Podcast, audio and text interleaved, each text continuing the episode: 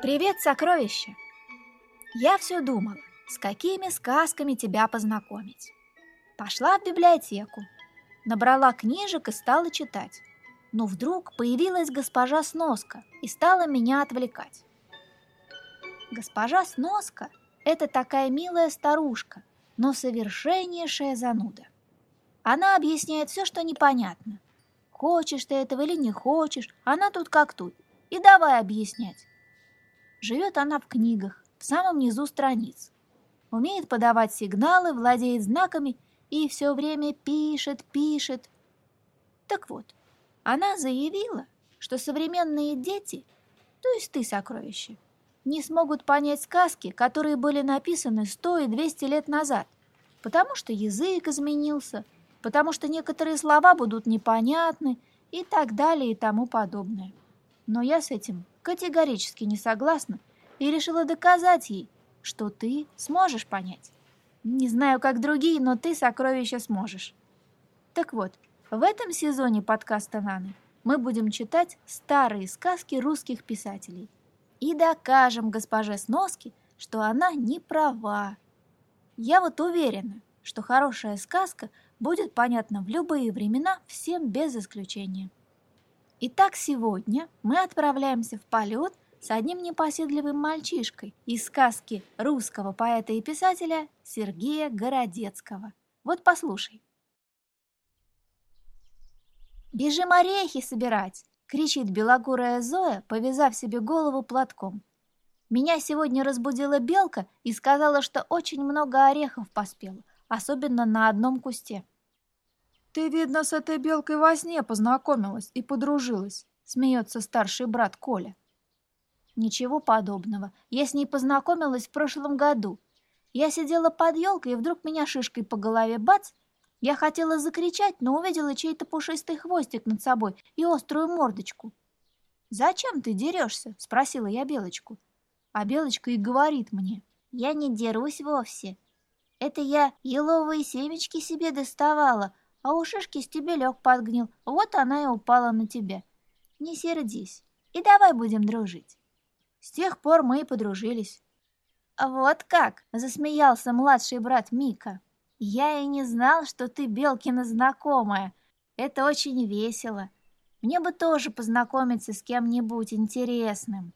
«С комаром долгоносым», — подсказывает Коля. «Сам знакомься с комаром, если хочешь. Не нужны мне кусачие знакомые. Ты где комара-то теперь найдешь? Синокос давно кончился, а после синокоса комаров никогда не бывает. Мне бы познакомиться с кем-нибудь летающим, только не таким маленьким и, главное, не кусачим. «Пойдемте же орехи рвать», — говорит Зоя. И она повела братьев к тому кусту, про который ей белка говорила. Ореховый куст этот рос у высокой белой каменной стены — а за этой стеной жил зимовник-одноног. Он не любил ни лета, ни весны, ни осени. Летом ему было слишком жарко, весной слишком шумно, а осенью слишком мокро. Он любил только зиму. Построил он себе белую стену. За стеной белый дом с одним окном, чтобы света меньше было, и устроил в своем доме вечную зиму. Утром он катался с гор, днем ходил на лыжах, а вечером лепил снежные звездочки и подбрасывал их вверх. Вот только гора была невысокая, на лыжах в комнате тоже не раскатаешься. То одна стена подвернется, то другая. А снежные звездочки скоро падали, и приходилось их снова подбрасывать. Скучно жилось одноногу. Несчастный был одноног. А за стенами его дома Всюду шла осенняя веселая работа. В лесах краснела рябина и калина, а на огородах капуста раскидала листья и думала только об одном – как бы поскорей попасть в суп, а еще лучше в пирог. Орехи давно уже начали розоветь в своих зеленых гнездышках. Зоя привела братьев прямо к кусту и бросилась усердно обрывать орехи. Мика и Коля за ней. Первым набрал полную корзину Коля – он был выше всех и легко доставал до верхних веток. У Зои тоже дело спорилось. А Мика стоял со своими двумя самыми большими корзинками и ждал, когда ему старший подсыпет. Он не мог достать ни одного ореха. Зоя сорвала ему целую ветку, но он не стал обрывать ее и решил нести домой. Скоро все корзины были полны. «Пора домой», — сказала Зоя. Пошли домой. Тяжело было тащить корзины. Они отошли уже довольно далеко, когда Мика вспомнил, что забыл под кустом свою ветку. «Я побегу за ней», — сказал он, — «а потом догоню вас». И он побежал к кусту. Нашел он там свою ветку и только хотел бежать назад, как вдруг услышал за кустом тяжелые вздохи. Мика сначала испугался, но потом сказал громко, «Кто там вздыхает?» «Хочешь, я тебе дам свою ветку, чтобы ты не вздыхал?» Он обошел куст кругом, никого, а вздохи все громче. Это, наверное, за стеной. Кто там вздыхает за стеной? Я дышу, а не вздыхаю, сказал голос. Вот как, удивился Мика. А похоже, что вздыхаешь. А кто ты такой? Я одноног. Мне очень скучно. Никак не могу зимы дождаться. Теперь скоро. Орехи уже поспели. О, только орехи поспели. О, как долго ждать. Я уж думал, листья опали. Вдруг раздались шипение и свист, как будто паровоз пар выпустил. Мика испугался. Не бойся, это я вздохнул, что зима не скоро. Что же бывает, когда ты чихаешь? Спросил Мика. И зачем тебе зима? Люблю ее очень. Любишь? Так зови ее к себе. Я тоже не прочь на коньках покататься. Трудно. Для этого надо найти самый последний гриб с замерзшими краями. Ну, грибов-то еще много. И белых, и красных, и серых, и всяких. И не думают они мерзнуть. По утрам морозом и не пахнет. Можно вот что сделать. Слетать на север и привезти оттуда морозный грибок. Бросить его высоко-высоко, снег и пойдет. «Ты что же, летать умеешь?» — в восторге закричал Мика. «О, пустое дело. Руки сложил вот так, лег на тучку и полетел». «Ой, полетим, милый одноног, пожалуйста, возьми меня с собой. Полетим на север за мерзлым грибком». «Хорошо, а когда?» «Когда? Да через час. Я только сбегаю домой за теплой шапочкой. Я слышал, что наверху очень холодно». Да, погода там приятная. Захвати и плащ, не помешает. Плащ? У меня нет плаща, но я достану.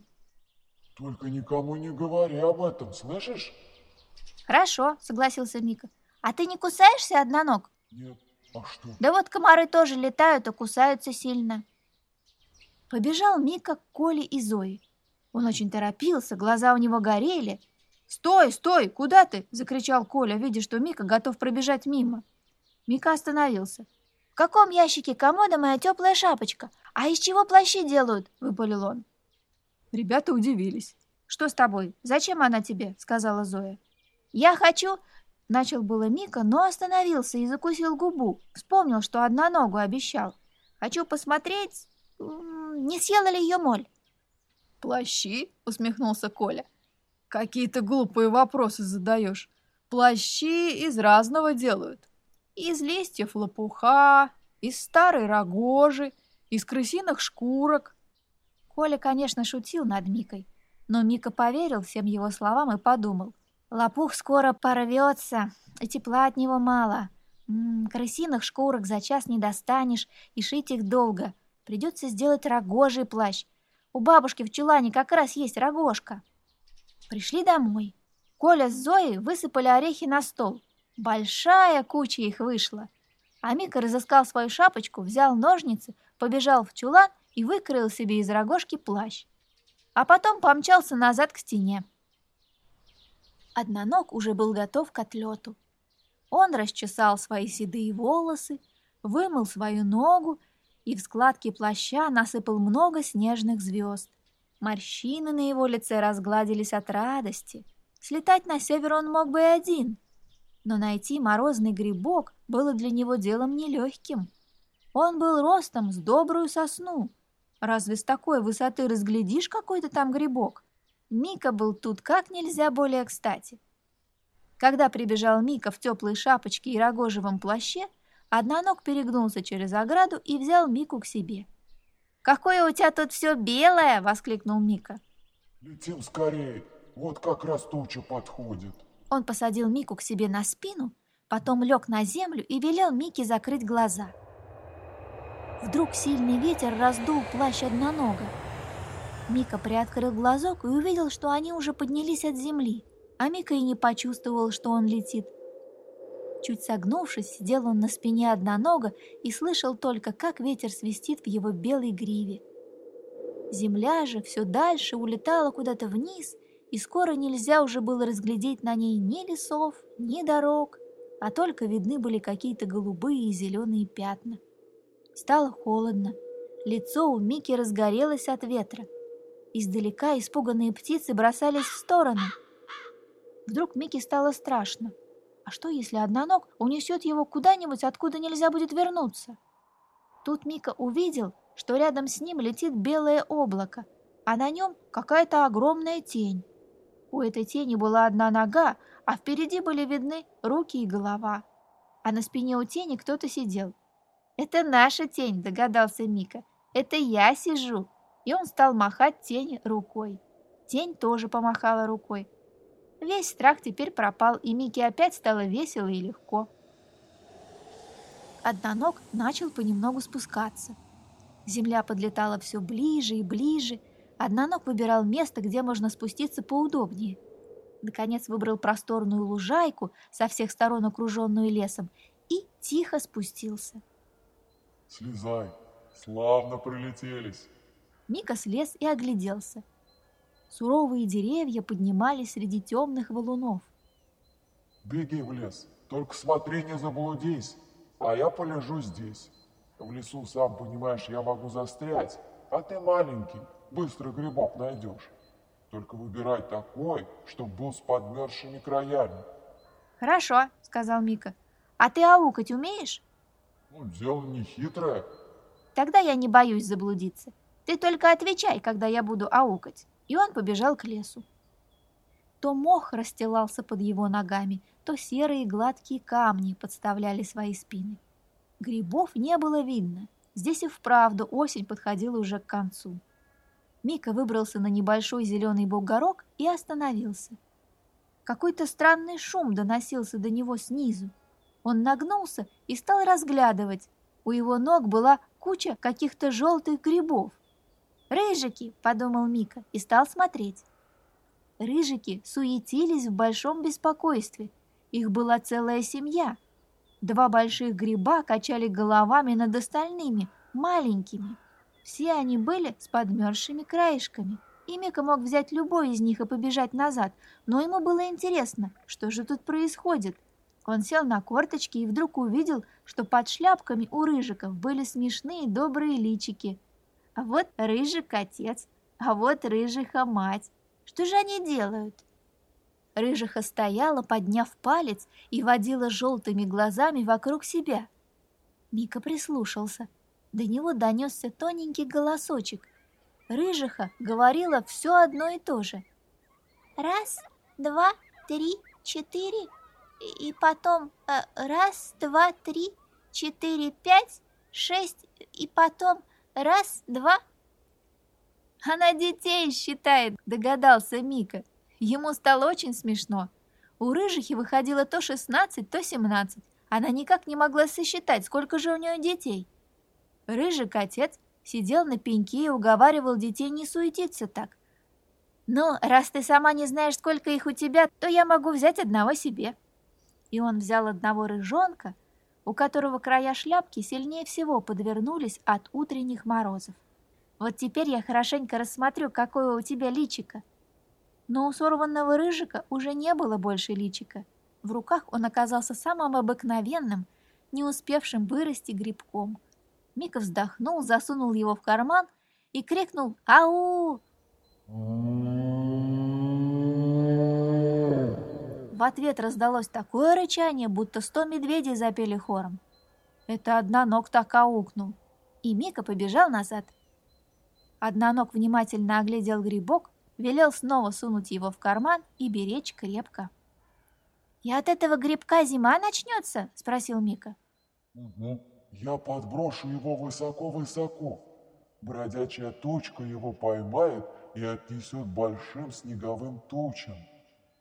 Они посмотрят на грибок и увидят, что на земле уже морозы и что пора укрывать землю от холода. И посыплют тучи снег, и станет земля белым-бела. И это скоро будет? Как прилетим назад, так и начнется. Летим скорее сказал одноног, и Мика опять влез к нему на спину. И опять земля улетела куда-то далеко вниз. Мика летел и думал, вот вчера мы орехи рвали, а завтра в снежки играть будем. Вот хорошо-то. Я непременно побегу посмотреть, как одноног грибок подбрасывать будет.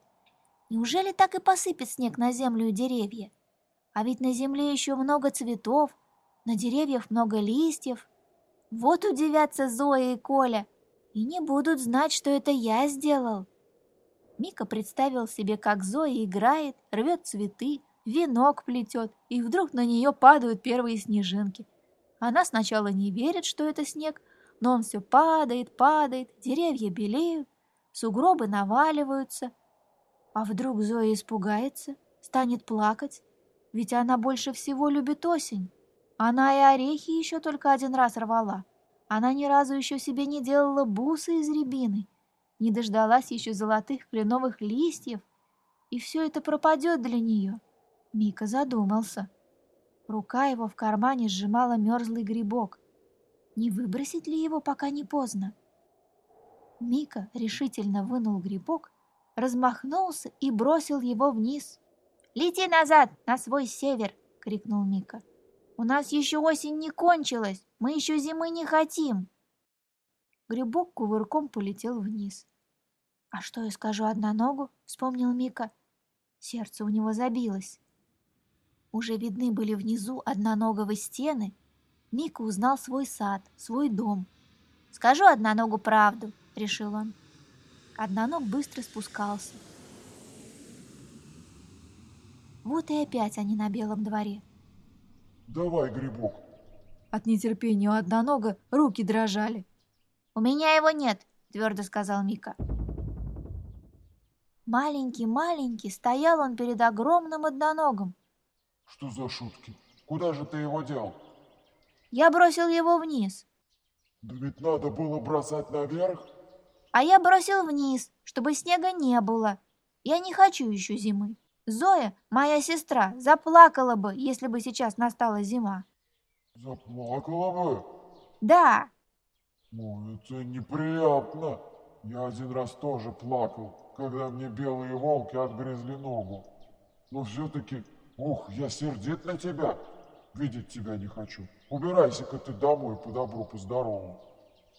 Мика хотел спросить про белых волков, но одноног взял его и легко перекинул через ограду под ореховый куст. «Скорей домой!» – подумал Мика. «Легко отделался!» Шапочка его упала за стеной, а плащ слетел с плеч еще наверху. Прихрамывая, он побежал домой. «Где же ты пропадал так долго?» – встретила его Зоя. «Шапочку выбрасывал. Э, моль ее съела», – ответил Мика. Ему сильно хотелось спать после воздушного путешествия. Как-нибудь расскажу, как я летал, думал Мика, зевая. Только поверят ли? Ну вот Зоя поверит. Зои расскажу. Мика зевнул еще раз и заснул. Вот такая сказка. Я считаю, что в споре с госпожой Сноской 1-0 уже в нашу пользу. Но все только начинается. Пока, сокровище. До следующей сказки в подкасте Наны.